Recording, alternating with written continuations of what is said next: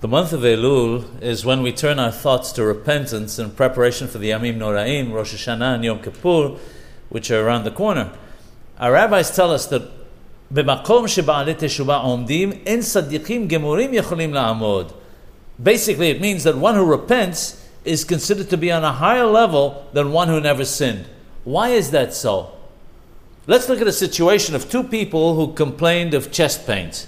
The first was visited by his doctor, who immediately gave him various medications and cured him in three days. The second one's doctor felt that his illness was insignificant and didn't treat it. As a result, his illness became so serious that he was about to die. At that point, the doctor gave him the right care and medication over an extended period of three months till the patient was finally cured. Which doctor can be considered to be greater? The answer is the second one, because the fact that he was able to cure someone so seriously ill proves his capabilities. Even though the first doctor nipped the sickness in the bud, we don't know if he would have been able to cure a sickness as serious as the one the second person had.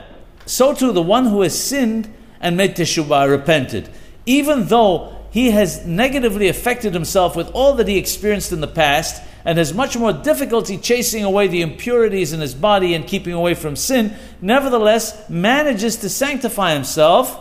That person is on a higher level than one who has always followed the right path because we don't know if he would be able to withstand the test that the Baal Teshuvah passed.